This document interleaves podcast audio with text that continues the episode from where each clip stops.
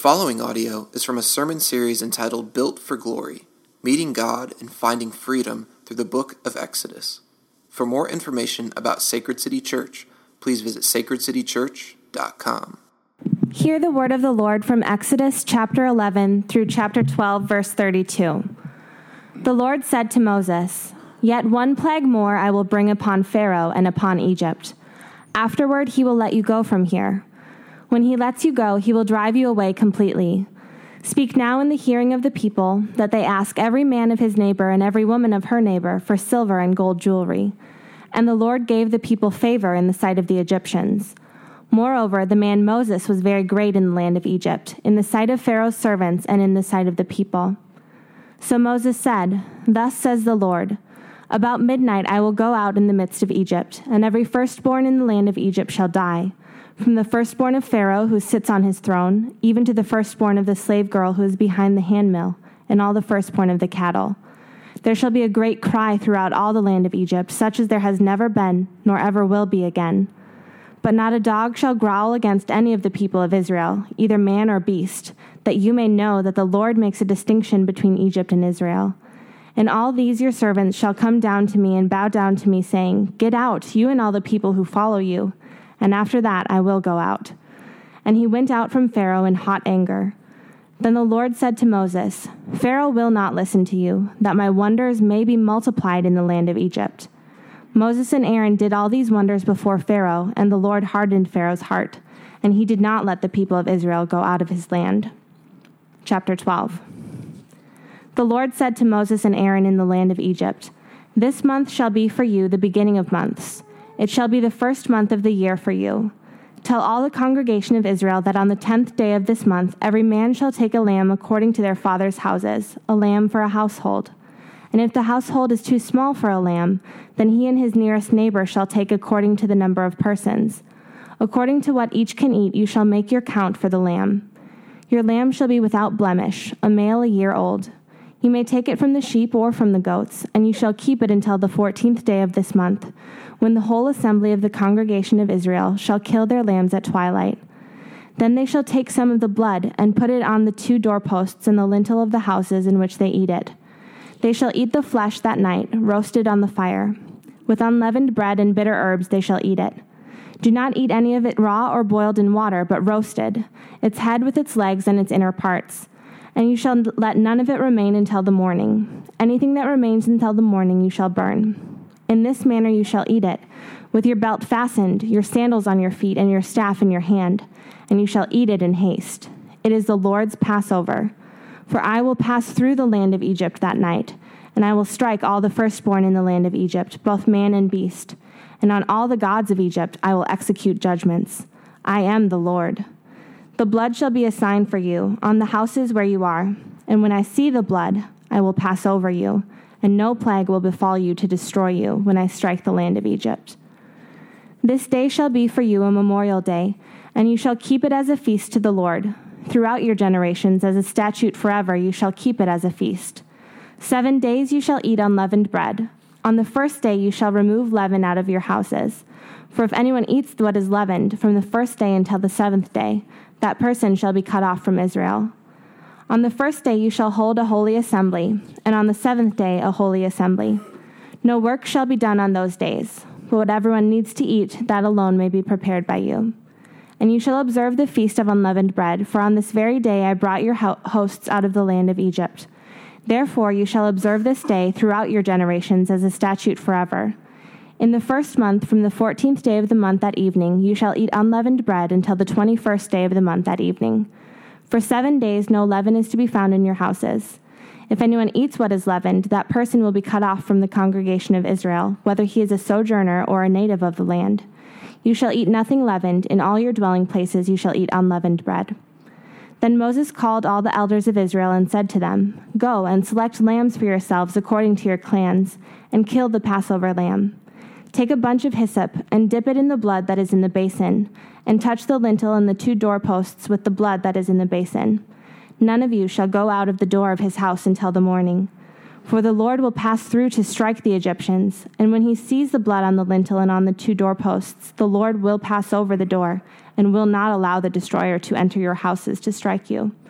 You shall observe this rite as a statute for you and your sons forever. And when you come to the land that the Lord will give you, as he has promised, you shall keep this service. And when your children say to you, What do you mean by this service? You shall say, It is the sacrifice of the Lord's Passover. For he passed over the houses of the people of Israel in Egypt when he struck the Egyptians, but spared our houses. And the people bowed their heads and worshipped. Then the people of Israel went and did so, as the Lord had commanded Moses and Aaron, so they did. At midnight, the Lord struck down all the firstborn in the land of Egypt, from the firstborn of Pharaoh who sat on his throne to the firstborn of the captive who was in the dungeon, and all the firstborn of the livestock. And Pharaoh rose up in the night, he and all his servants and all the Egyptians. And there was a great cry in Egypt, for there was not a house where someone was not dead.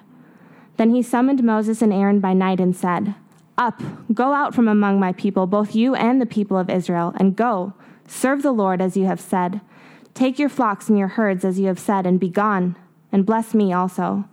This is the word of the Lord. Thanks be God. You may be seated.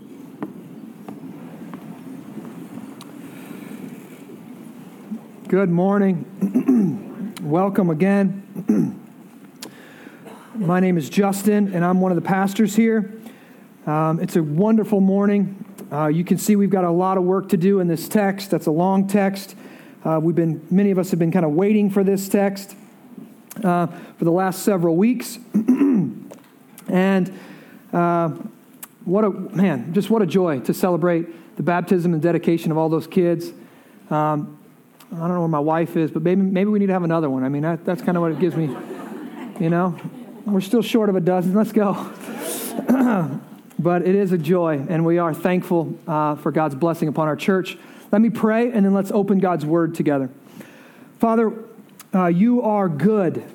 You are the giver of good things. And we worship you and we thank you for that. And one of the things you've given us is you've given us your word. You've given us this book that we call the Bible. You've given us this book of the Bible called Exodus. And it's meant to show us things about you, things about us, things about reality. And it's meant to kind of set us free from the things that enslave us and show us how good it is to worship you. And I pray this morning that you would help me do that. Uh, I'm a sinful man, I'm a broken man, I'm a frail man who um, doesn't get enough sleep and has stresses and all these different things that can affect me. And I ask that you would just help me and you would just strengthen me um, that your spirit would anoint your word as it, as it goes forth this morning and you, it would produce fruit in the lives of people. I pray this would be a good word in their life um, to them wherever they're at. Um, as we sit in a country that's deeply divided, maybe more deeply divided than we, we ever knew possible. Uh, would you bring a healing balm to us? Would you remind us that you are still on the throne, that you are sovereign, that you rule over the nations of men, and even the king's heart is like a stream of water in your hand, and you turn it however you will, that you are in control. And we find our peace and our hope, not even in our political process, but in our great King, Jesus, the ruler of all things. Father, would you help us hear your word this morning? Would you help me preach your word this morning? Would you think through my mind and speak through my vocal cords? In Jesus' name we pray. Amen. Amen. Well, over the last several months, uh, we've been studying the book of Exodus, and we have seen that God's people are currently in the book of Exodus here in a pitiable shape. They were a small group of refugees who had grown into a large people group, so large that the king, Pharaoh, saw them and he enslaved them in order to build his empire. The Egyptians were brutal to the Israelites. They killed their male children, they beat their mothers and fathers, and they placed impossible burdens upon them in their day to day life. It was tough being an Israelite in Egypt. Not only that, but the Israelites were unable to worship their God in the way that God required of them. And this shows us right away through the book of um, Exodus. And, and, what we should see is sin isn't just um, a moral individual response, but sin is sin can be cultural, sin can be systemic, and, and sin is in its in a big picture way, sin is oppressive. Okay? Sin is oppressive. The sinfulness of those in power oppressed God's people. They were the subjects of Pharaoh's unjust treatment and control. That's what oppressed means. You suffer under unjust treatment and control. And God hates oppression. God hates sin. This is why God, being a God of wrath, is actually good news. Theologian Wayne Grudem says this God's wrath means that he intensely hates all sin. Now that means God intensely hates all oppression. God looks down on the Israelites being oppressed by those in power, and he says this. This is fascinating in the book of Exodus. God says, I am going to set you free. Now, that's good news for the Israelites, and that's good news for us as well. And for anyone who has been or is being oppressed, God hates it. God sees it, God hates it, and God promises to do something about it racial oppression, economic oppression, social oppression, violent oppression. All forms of oppression are sinful, and God hates them as God hates all sin. But listen, God does more than just hate sin, He personally attacks it. He is wrathful toward it. His heart doesn't just break for the Israelites. Oh, my people, I'm so sad. God says, I hate it and I'm going to do something about it. I'm coming down there and I'm going to bring you out from under that oppression. I am going to end this sin done against you. And in this text today, we see God says, There will be blood. It's interesting, as you uh, uh, maybe if you've been following with us, you've noticed that God has used Moses over and over and over as his intermediary. When God wants to fill the, fill the earth with gnats, fill Egypt with gnats, he says, Moses, take your hands, you know, fill it, fill it up with dust, throw it in the air, it's going to become dust. He says, Moses, throw your staff down, I'm going to use it. He says, Moses, say this.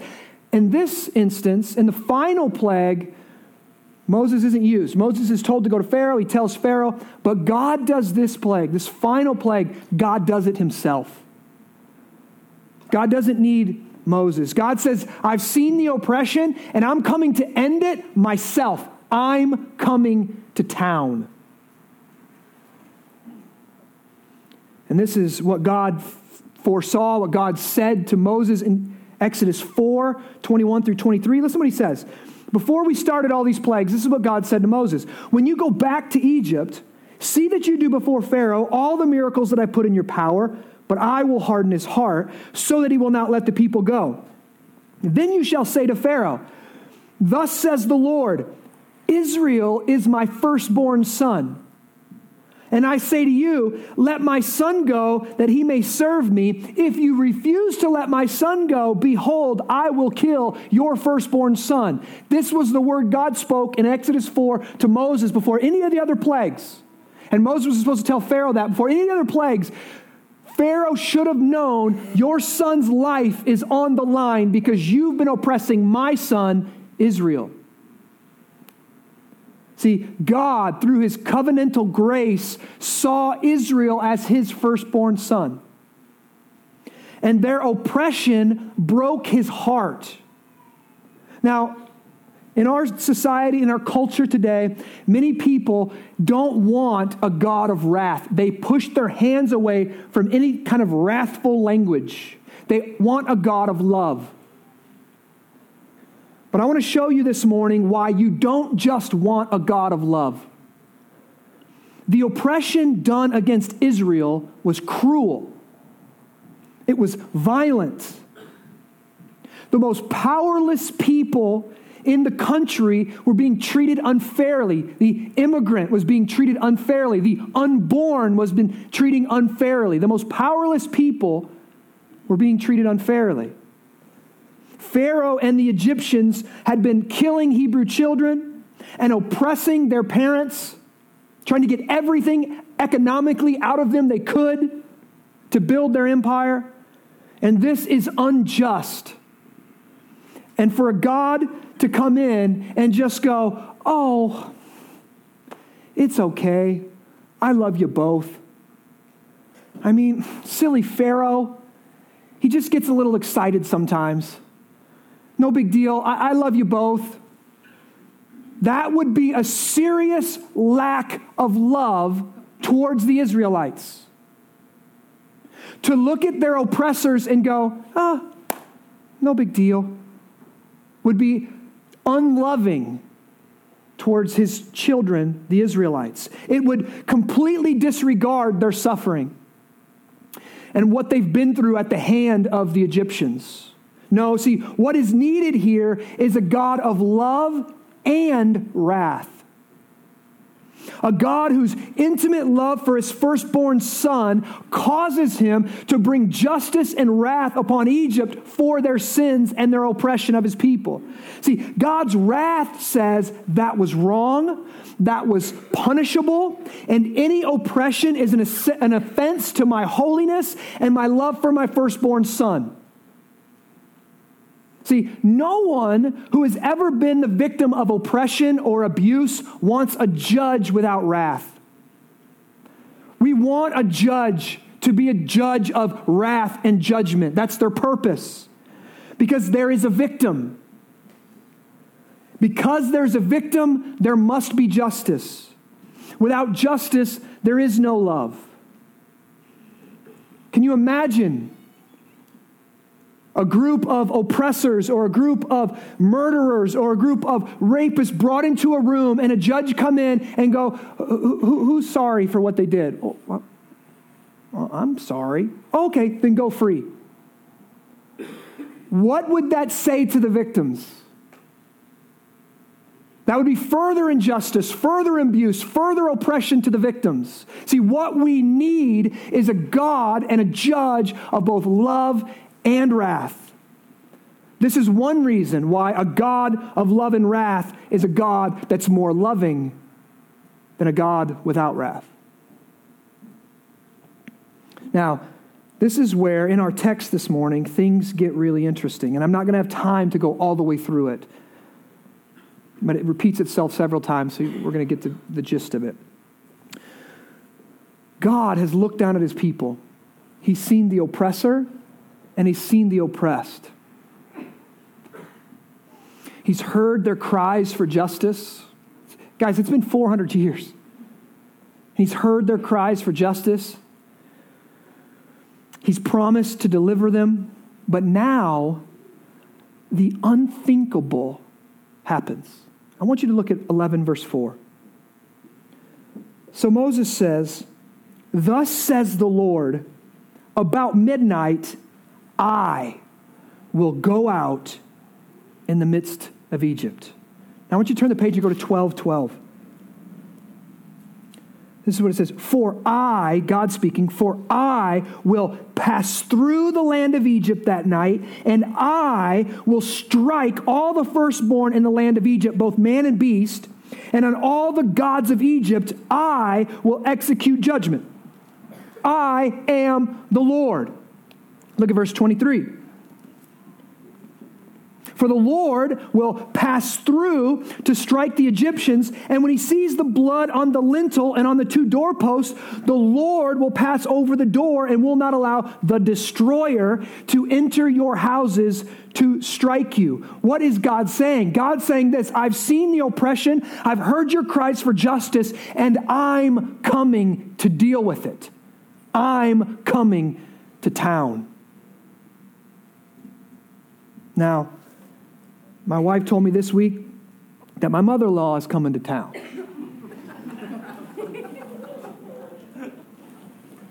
and when my mother in law comes to town, certain preparations must be made.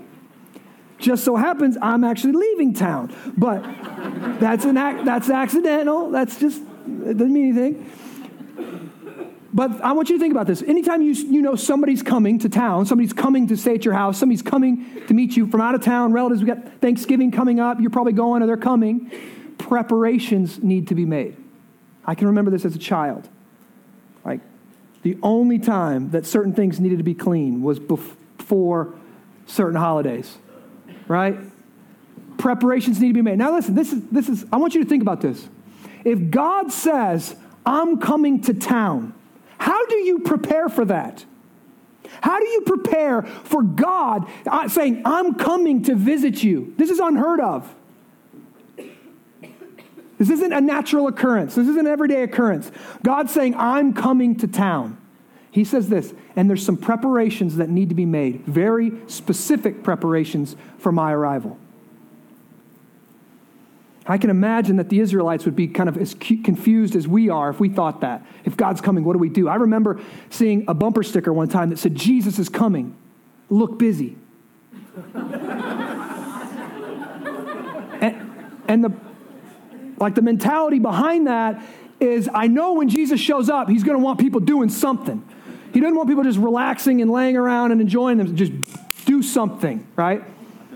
Now, what kind of preparations do we think God wants us to make or wants them to make for his arrival? Well, God doesn't leave them to their own idea and their own concepts of what he's like and how to prepare for their arrival. He gives them very clear instructions on how to prepare for this arrival. Look at chapter 12, verse 3. Tell the congregation of Israel that on the 10th day of this month, every man shall take a lamb according to their father's houses, a lamb for a household. And if the household is too small for a lamb, then he and his nearest neighbor shall take according to the number of persons, according to what each has, you shall make account for the lamb. Your lamb shall be without blemish, a male, a year old. You may take it from the sheep or from the goats, and you may keep it until the 14th day of this month, when the whole assembly of the congregation of Israel shall kill their lambs at twilight. Okay, here's the preparation God says to make. First off, on the 10th day of this new month, take a lamb. If you're a large family, get a, a, a, lamb large enough to feed your entire family. If you've got a small family, go halvesies with another family. This lamb must be perfect, without any blemishes. It must be male and one year old. And he says, I'll give you four days to make sure you've got the right lamb and you've made all the right preparations. And then on the 14th day, I want you to kill your lambs at twilight. And then after you kill the lamb, I want you to take some of the blood and put it on the two doorposts and on the lintel of your house. And then I want you to eat the entire lamb while wearing your traveling clothes. This is no ordinary meal that you eat in your PJs and slippers. You eat this meal like you're ready to go on mission, like you're ready to go on a journey. This will be called the Lord's Passover. Now, why is it called the Passover? Chapter 12, verses 12 and through 13 tell us that. For I will pass through the land of Egypt that night, and I will strike all the firstborn in the land of Egypt, both man and beast, and all the gods of Egypt. I will execute judgments. I am the Lord. The blood shall be a sign for you on the houses where you are. And when I see the blood, I will pass over you, and no plague will befall you to destroy you when I strike the land of Egypt. God's wrath is passing over God's Son because of blood on the doorposts.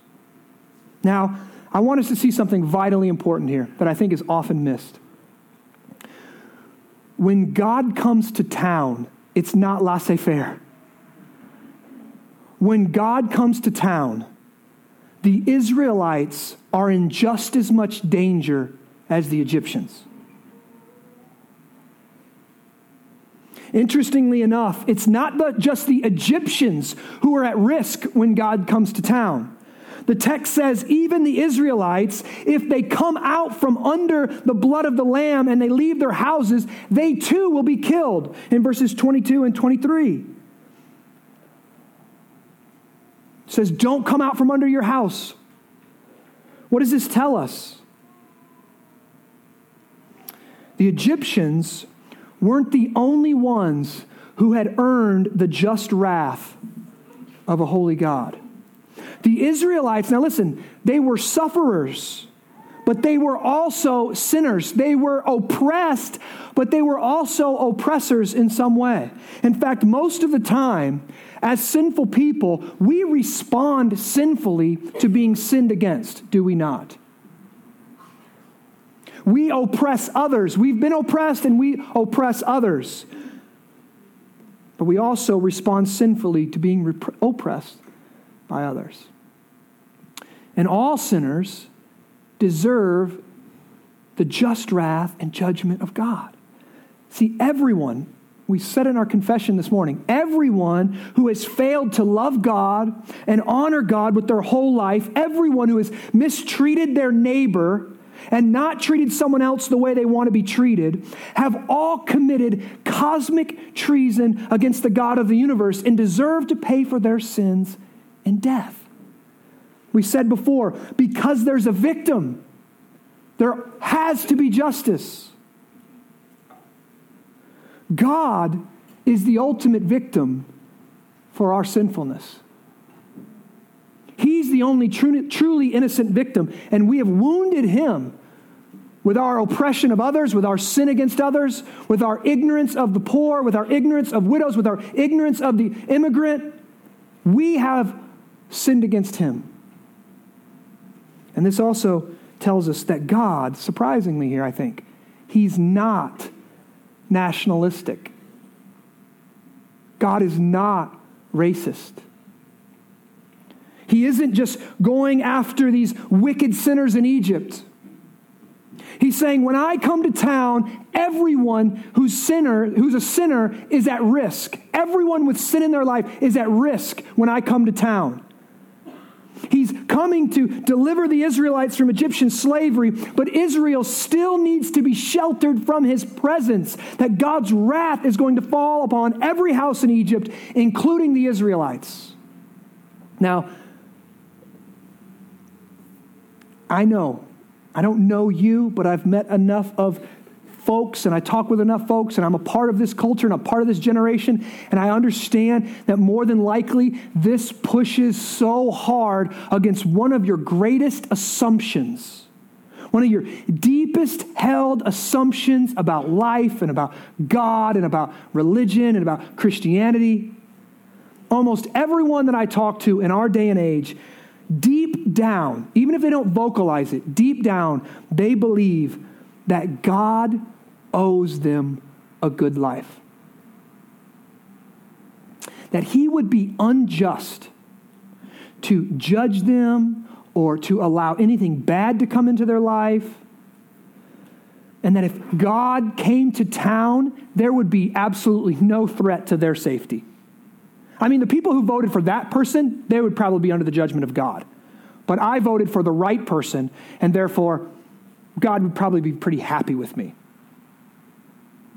I believe that those people who do that, they would be under the judgment of God. Maybe ISIS over there who's killing Christians, they would be under. But myself, no, I, I think God would be like, when he saw me, my boy, my girl. No thanks, they say. I believe in a God of love. But I want you to see for a moment that you are making a huge assumption based on a 21st century concept of love, and that concept is deeply flawed. Love cannot be love without wrath. My love for my wife makes me wrathful to anything that could hurt her. The Israelites looked like innocent sufferers, but they had also sinned against God.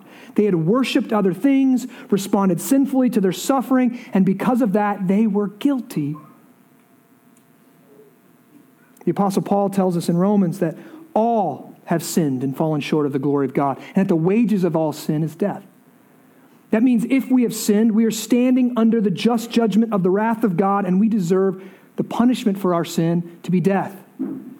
If God came to town right now, we would be in the same position as the Israelites and as the Egyptians. We would need shelter from the wrath of God. Now, I want you to think about this. This is the difference between every other religion on the planet and Christianity. What can shelter you when the storm of God's wrath comes to town? Where can you be safe? Where can you find shelter? Where can you go to hide from the punishment that your sins deserve? Where?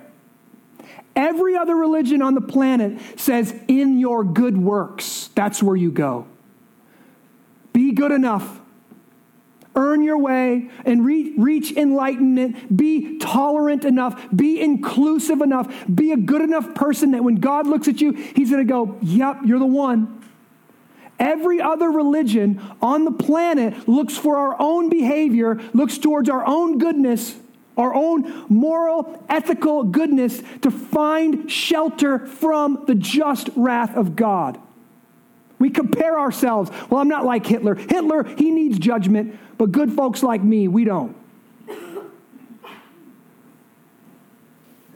But God, in Exodus here, makes it perfectly clear Christianity is meant to be different. Look at verse 13 and 23. We've already read them, but I'm going to read them again.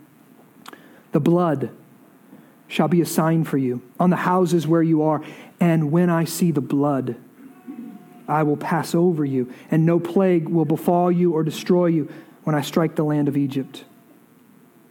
He says, When the Lord sees the blood, he'll pass over. Now, I want you, I'm going to contrast two things here. One Israelite man, this man, he is an honorable Jewish man. He follows the covenant. He circumcised his sons. He worship, worships God every day. He's not, he hasn't lost the faith through all of his oppression and his violence he's experienced. And he hears these words from Moses and he says, Of course, of course, God is so faithful. Of course, I will do this. And so, full of faith, he led his family in devotions. He killed the lamb. They ate the lamb in the right clothing and everything. They said their prayers. And he puts the blood on the doorposts and they worship God for his deliverance. And they go to bed and just sleep like a baby, knowing God is coming to town. They wake up in the morning. Well, let me, let me do this before I do that. And then I want you to contrast that with another man. This is, let's just say this is a bad Jew. This is somebody who's not devout. This is someone who's walked away from the faith of their fathers and they've been living just, to, just for themselves their whole life. They're just out for number one. They're trying to mitigate any oppression that they're, they don't really care about their brother or sister or their neighbor. They're not following God's laws. They haven't circumcised their children.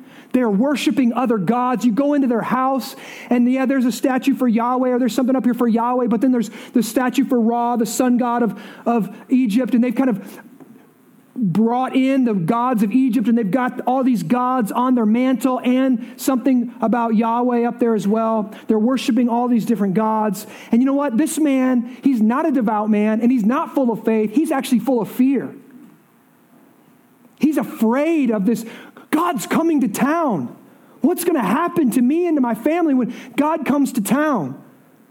He was overwhelmed that God was going to kill him as a firstborn and kill his firstborn son.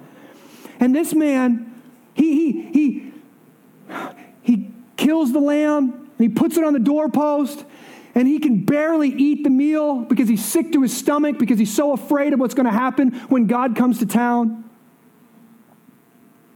He prays to all of his gods at dinner table with his family. He can barely tuck his children in at night because his hands are shaking so bad because he knows this wrathful God is going to come and kill his family. He paces back and forth all night long, unable to sleep, wrestling with, Have I done enough?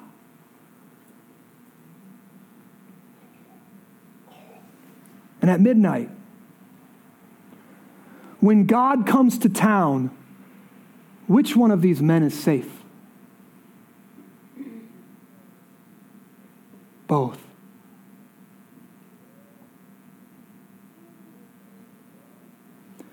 The scripture does not say, When I see you, I will pass over.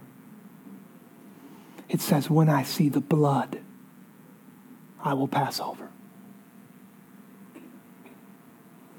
It's not the strength of their faith, it's not the quality of their faith, it's the object of their faith that saves them. The answer is did they apply the blood? Not how much faith they had when they did it, not if they were worshiping other gods when they did it, not how good of a husband they were, not how good of a father they were, not how moral they had been that day, not if they had said their prayers, not if they had done their devotions. The answer that God asks when He comes to town is Is there blood? And if there's blood, I'll pass over. See, this is the gospel in the Old Testament. And that is exactly what happened. Unfaithful Jew, faithful Jew, they put the blood on the door, God passes over them, in judgment is passed over. Now, I want you, what I want you to see is this when God came to town, every house felt the wrath of God against sin. There was blood in every house. In an Israelite house, that wrath fell upon an innocent lamb. In an Egyptian house, that wrath fell upon the firstborn sons. But in every house, 1230 tells us, and there was a great cry in Egypt, for there was not a house where someone was not dead. Every house, someone died. A firstborn son or a male, spotless lamb. Now, why? Why did this work? Why did God come to town and looked for blood and said, If there's blood, I'll pass over? And why the lamb and all of this stuff? Well, I want you to see two things. First off, why did this work? Number one, it's this idea of substitution. In everyone's house, someone's going to die here for their sins. It's either a firstborn or a lamb. Because the wrath of God must be poured out upon all sin. Your sin deserves death and someone must die. But God has provided a way here for an animal, a lamb, to kind of to substitute, to take the place of the sins of the, of the family. All right? So you see this idea of substitution, but you also see this idea of satisfaction. That the blood of the lamb satisfies the wrath of God. Now that's key. When God comes to town, he says, okay, blood was shed here, the lamb died here. I'm satisfied in that. This family does not need the wrath of God or deserve the wrath of God anymore. The wrath of God has been poured out on the Lamb. So, in this one act, we see substitution and we see satisfaction. And another word for that that theologians use is this term called propitiation. It's a big one, I know. And propitiation is this it's a sacrifice that bears God's wrath to the end. And in so doing, changes God's wrath toward us into favor. It's something that takes the wrath of God, absorbs it, takes it all away, and then turns it around into favor. It doesn't just placate him for a moment. Now, I want you to think about this. And then here's what we see here. Also, this is it. This is what we see salvation accomplished. There is nothing for them to do. God came to town, God did it. Salvation accomplished. Israel, you are now free to leave. And it's interesting because he also says, and go to your Egyptian neighbors, they're going to actually pay for it. They're going to give you some money and jewels, and they're going to be like, get out of here. Salvation is accomplished. There's nothing left for them to do. They're free from their slave slavery now. Now, this is the gospel, which is different than religion and different than what most people understand, moralism. This is the gospel, and it's here in the Old Testament. I meet so many people. One thing I love this morning, all of our folks that chose scriptures, I think every single one of them are Old Testament. The Old Testament is a gift to us. People miss it. They don't understand it. They think, well, that's Old Testament, that's Old Covenant, it doesn't belong to me anymore. That was about law and that was about judgment. We got a different God these days. I'm going to get to that in a second. But what I want us to see is this. In John chapter 1, in the Gospels, when John was baptizing people and Jesus walked up, the Son of the living God, he said this Behold, the Lamb of God that takes away the sins of the world. Now, what John was doing in that moment, it's brilliant exegesis, it's brilliant biblical theology. He's connecting the Messiah with the Lamb of the Passover. He's saying, The blood on the doorposts, the lamb that was slain, behold, this is the Lamb of God who takes away the sins of the world, not just Israel, but of the world. Then later in Romans chapter 3, 25, Paul says that God put forward Christ, Jesus, as propitiation. He turned the wrath of God. That Jesus somehow, as a lamb, absorbs the wrath of God and turns it towards uh, and turns it into favor towards God's people. 1 Peter 1 18 and 19 says this knowing that you were ransomed from the futile ways inherited from your forefathers, not not with perishable things, such as silver or gold, but with the precious blood of Christ, like that of a lamb without blemish or spot. Now, this is the New Testament reality of this Old Testament example and experience if you confess your sins and put your faith in Jesus Christ and his perfect life, he was a spotless lamb, and his substitutionary death, he was the lamb that was slain. In his resurrection and exaltation, he's the lamb that rules and reigns forever. If you put your faith in him and your trust in him and you confess your sins and you turn from them, you are placed under the blood just like the Israelite. You're safe from the wrath of God.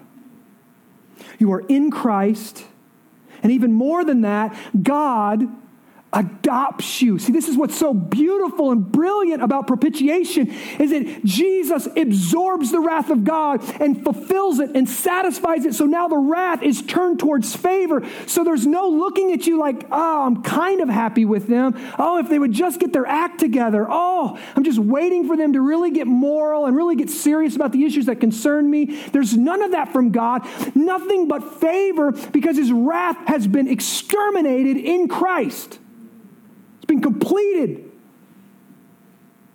It's been satisfied in Jesus. And now, for those who are in Christ, there is nothing but love and affection to be doted on us and us to dote on Him for eternity.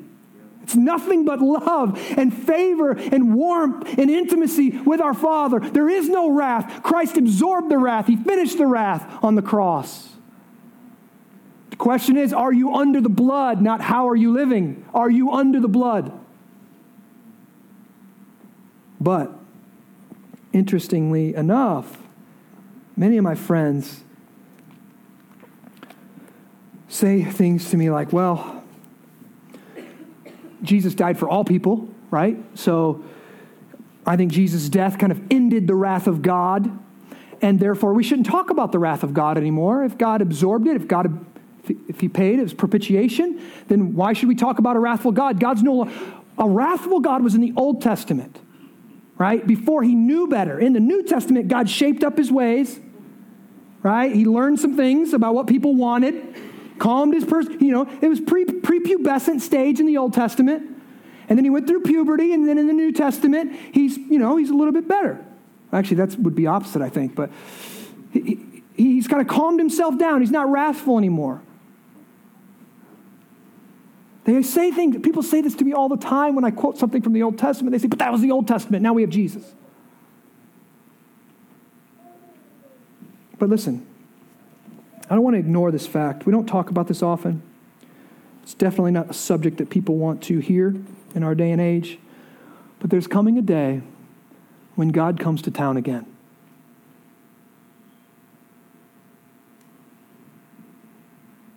And it's not going to be cotton candy and rainbows.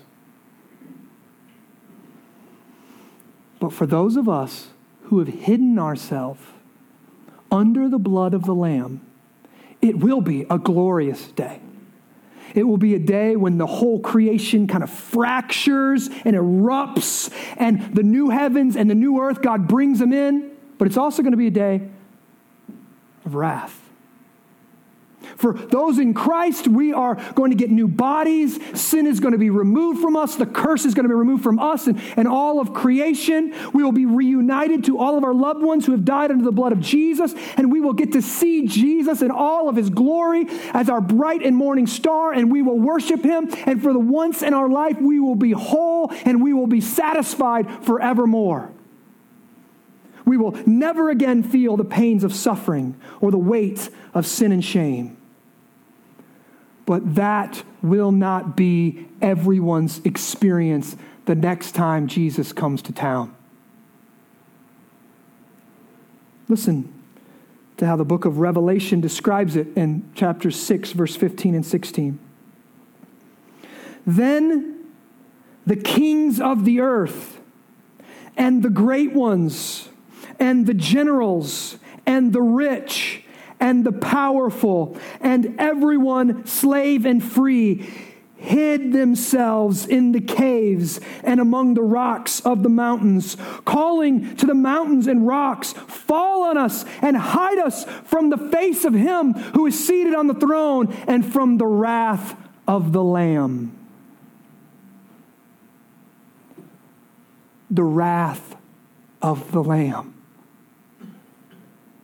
For the great day of their wrath has come, and who can stand?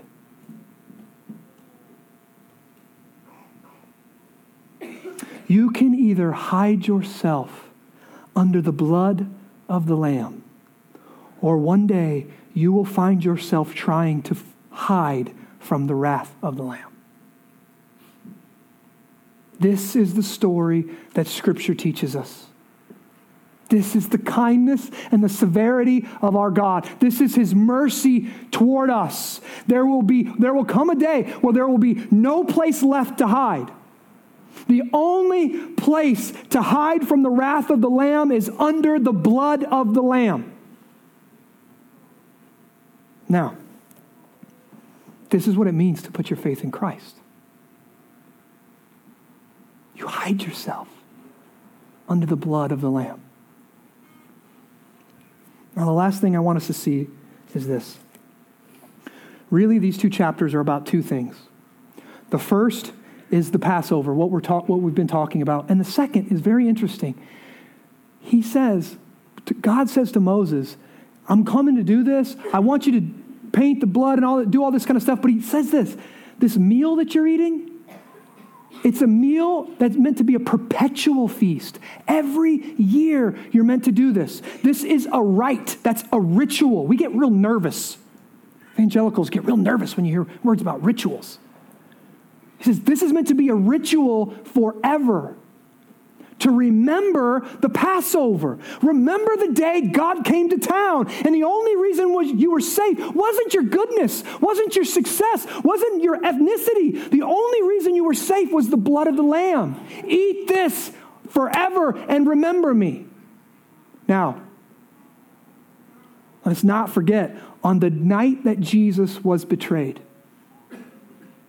the one who John said, Behold, the Lamb of God. Jesus stands up at the Lord's, uh, well, the Last Supper is what we call it now. He stands up at the Passover feast. And what does he do? He takes the bread and he says, This is my body broken for you. He takes the wine, he says, This is poured out right? This is my blood poured out for you. But here's the question that we don't ask. I'll tell you what everyone there would have been thinking. Where's the lamb? Bread and herb, we got herbs and we got wine. Where's the paschal lamb? You can't have Passover without the lamb. 1 Corinthians 5 7 says, For Christ, our Passover lamb, has been sacrificed. Jesus says, I am the lamb. This is why he says, Take me, and no one who, if you don't eat my flesh, you can't be a part of my kingdom. If you don't drink my blood, you can't be a part of my kingdom. He's saying, I am the Passover lamb. Everything about Exodus, everything you remember from the Exodus was pointing to me. I'm the lamb. We're not having a lamb at this Passover because I'm the lamb who will be slain for the forgiveness of your sins. And I will end the wrath of God towards all God's children. And here's the reality God's a God of love, He'll always be a God of wrath. And that wrath can go one of two places. It can go to Christ on the cross and be satisfied, or it can go to your own life in eternity. And that is where you'll pay the wrath of God. But why would you ignore the paschal lamb? Why would you ignore the Passover lamb? Why would you ignore the blood that's been shed for you, the perfect, spotless lamb that's been provided for you? Why would you look at that and go, no thanks? I'll try it on my own. That would be the essence of foolishness. And I pray this morning that you would see the blood that's been shed for you. And you would put your faith in Christ.